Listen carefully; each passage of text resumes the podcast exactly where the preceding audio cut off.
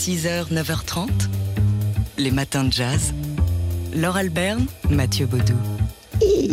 Ah bah on n'a toujours pas mis d'huile sur ce calendrier de l'avant.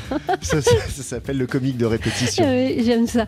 Euh, donc aujourd'hui dans notre calendrier de l'avant avec euh, la fenêtre qui s'ouvre de plus en plus difficile- difficilement au fur et à mesure qu'on avance euh, de Noël, qu'on se rapproche, euh, un- une autobiographie du saxophoniste Manu Dibango. C'est une réédition mais euh, revue et augmentée et ça fera un beau cadeau pour ceux qui aiment la musique et la personnalité de Manu Dibango. Et ils sont nombreux évidemment. Balade en saxo, en saxo dans les coulisses de ma vie, de ma vie. Donc autobiographie euh, de Ah, Manu J'entends son Dibango. rire d'ici. Euh, co-écrite cette autobiographie avec euh, Gaston euh, Kellman. Je suis un instrumentiste, un baladin, un arlequin poli de- par la musique. Je suis un musicien. En ce qui me concerne, les mots rythment et accompagnent l'instrument et non l'inverse, disait-il. Alors, il s'était raconté, Manu Dibango, en 2013, hein, dans cet ouvrage qui était paru euh, à l'époque. C'est- un, parcours assez fabuleux qui nous raconte, hein, depuis son arrivée en France tout jeune et jusqu'à ses, ses plus extraordinaires collaborations. Et puis, ce son, ce son propre, cette musique, cet univers qu'il a créé et cette communauté autour de lui aussi. Il raconte ses débuts dé- difficiles, ses succès aux côtés de Nino Ferrer, Fela Kuti, Herbie Hancock ou encore Bo- Bob Marley. Il parle de son succès mondial sous le Makossa, évidemment, qui n'a pas été, euh, à ses yeux, euh, reconnu à sa juste valeur euh, chez lui en Afrique. Et, hum, et pourquoi Il s'interroge sur pourquoi la France l'a l'a davantage considéré. Euh, et, et, euh, qu'il a considéré euh, plus que, comme euh, un Africain plus que comme un musicien. Euh, il parle également de son rapport aux États-Unis, au jazz, et il y a des images, des photos issues de ses propres archives, des photos extrêmement touchantes, une discographie aussi euh, qui est complète. Voilà, enfin c'est un, beau livre euh, touchant, euh, émouvant, joyeux en même temps parce que c'est Manu Dibango aussi. Pour en- entendre encore, en lisant, entendre cette voix de Manu Dibango, cette personnalité tellement forte et, attachante, Manu Dibango qui nous a quittés, on le rappelle, hein, au début de l'épidémie de Covid en, mars 2020. Ça s'appelle Balade en saxo dans les coulisses de ma vie. Réédition aux éditions de l'Archipel. 6h, 9h30, les matins de jazz. Laure Alberne, Mathieu Baudou. Alors moi je me souviens très bien de la première fois que j'ai vu des images de la danseuse et chorégraphe américaine Loie Fuller. Euh, C'était un film muet. Et pour cause, on va vous expliquer pourquoi. Euh, cette femme qui se livrait à des ondulations dans un vêtement de soie, dans, dans un- une sorte de drap de soie, et sur elle étaient projetées euh, des, couleurs, euh, les couleurs de l'arc-en-ciel. C'était absolument fascinant. Ces images, on peut les voir euh, en ce moment au musée d'Orsay dans le cadre de l'exposition Enfin le cinéma. Et aujourd'hui, à partir de 19h au musée d'Orsay, on va pouvoir euh, euh, voir renaître cette danse de Loïc Fuller. Ouais, Loïc Fuller qui est une icône hein, du, cinéma naissant de la fin du 19e siècle. Et ce soir à 19h, c'est la chorégraphe et plasticienne Olga Machiuska qui va, euh, qui va se parer du vêtement mythique de cette danse qu'on appelle la danse serpentine. Donc faire revivre l'art de Loïc Fuller sur scène. Loïc Fuller donc qui a s'est produit d'abord au Madison Square Garden en, en 1882. Elle a subjugué le, public. Ensuite, elle est venue à, Paris dix ans plus tard, euh, aux Folies Bergères, et là, euh, bah, tout le Paris de la Belle Époque s'est précipité pour voir les spectacles de Loïc Fuller. Mais oui, elle, en est devenue même un emblème hein, de cette belle époque. Euh, la danseuse était admirée par ses contemporains, parmi eux Stéphane Mallarmé, les frères Goncourt, Auguste Rodin. Euh, Ça ne nous étonnera pas, Paul Valéry ou encore Guillaume Apollinaire. Euh, elle a été également l'une des premières à poser la question du droit d'auteur en danse et ça a eu euh, des, de- des conséquences par la suite. Elle a d'ailleurs déposé plusieurs brevets au bureau de la propriété industrielle de Paris. C'est donc aussi une euh, pionnière sur ce plan-là. Euh, C'est donc à partir de 19h ce soir au musée d'Orsay que vous allez pouvoir euh, voir renaître l'esprit Loïc Fuller et ce dans le cadre de l'exposition Enfin le cinéma. Donc prévoyez un petit peu de temps avant pour faire le tour de l'expo. 6h, 9h30, les matins de jazz. Laure Alberne, Mathieu Baudou.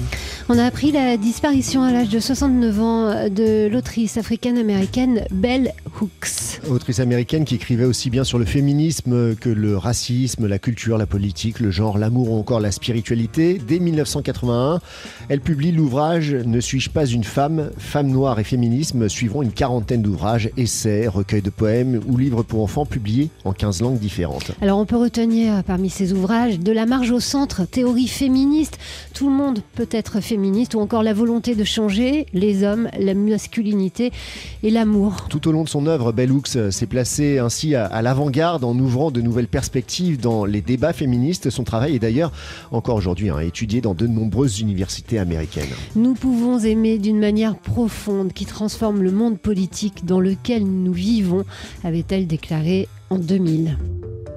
Les matins de jazz. De l'œil à l'oreille. C'est jeudi, youpi, on parle d'art dans les matins de jazz avec vous, Fabien Simode, rédacteur en chef du magazine d'art L'œil. Oui, et on parle de sa chauffe à Notre-Dame de Paris, non pas les cendres hein, de l'incendie qui a ravagé la cathédrale en avril 2019, mais les polémiques autour de sa restauration qui n'en finissent pas. Pour mémoire, la flèche et la toiture ont été entièrement détruites, le transept et le chœur partiellement endommagés par l'effondrement de la voûte. Il avait fallu près de 15 heures aux pompiers pour éteindre l'incendie. Alors devant l'émotion, le président Macron s'était engagé à rouvrir la cathédrale pour les JO de 2024. Vous le savez, depuis lors, les restaurations vont bon train, mais un train très surveillé euh, par les défenseurs du patrimoine. On se souvient notamment de la pétition qui visait à empêcher tout projet de reconstruction contemporaine de la flèche. Oui, pétition qui a obtenu gain de cause puisque la flèche sera finalement reconstruite à l'identique. Les travaux ont débuté en septembre. Plusieurs chaînes de la forêt de Chantilly ont encore été bénies par un prêtre il y a quelques jours avant de rejoindre le chantier de la future charpente de Notre-Dame. Mais alors pour autant, le combat n'est pas fini pour les défenseurs du patrimoine et leur inquiétude réside euh, désormais dans le réaménagement intérieur de l'église. Oui, vous avez peut-être entendu parler de la tribune publiée la semaine dernière dans le Figaro. Elle était intitulée Ce que l'incendie a épargné, le diocèse veut la détruire. En cause, le projet de l'archevêché de revoir le parcours liturgique des fidèles, de renouveler le mobilier endommagé et d'intégrer de nouvelles œuvres d'art contemporain euh, dans les chapelles latérales. Or, ces chapelles avaient été décorées par Viollet-le-Duc, vous savez, l'architecte à qui l'on doit la restauration gothique de la cathédrale au 19e siècle. Par conséquent, hors de question d'y toucher. Cette nouvelle querelle euh, entre les anciens et les modernes, le journal La Croix la juge réjouissante. Il est encore possible, dans une France indifférente à ses racines chrétiennes, de s'empoigner sur l'architecture religieuse, écrit le quotidien qui regrette toutefois que la cathédrale ne puisse pas accueillir quelques innovations artistiques. Car ce qui gêne le camp conservateur, hein, c'est l'entrée de la création contemporaine dans l'édifice. Ok pour une ou, deux, une ou deux tapisseries des gobelins, mais pour le reste, non.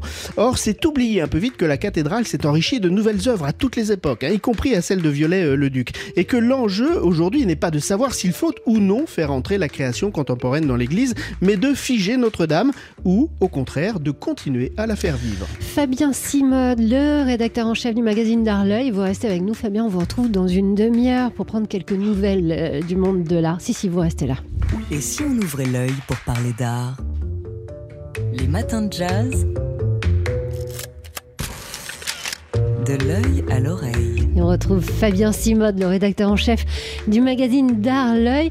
Alors Fabien, quelles sont les nouvelles de l'art cette semaine? Eh ben déjà une mauvaise nouvelle pour les collectionneurs d'antiquités et d'art ancien puisque les deux plus beaux salons du genre, la TEFAF à Maastricht et euh, la BRAFA à Bruxelles, ont annoncé annuler leur prochaine édition. Alors la BRAFA qui devait se tenir fin janvier a d'ores et déjà annoncé de nouvelles dates en juin.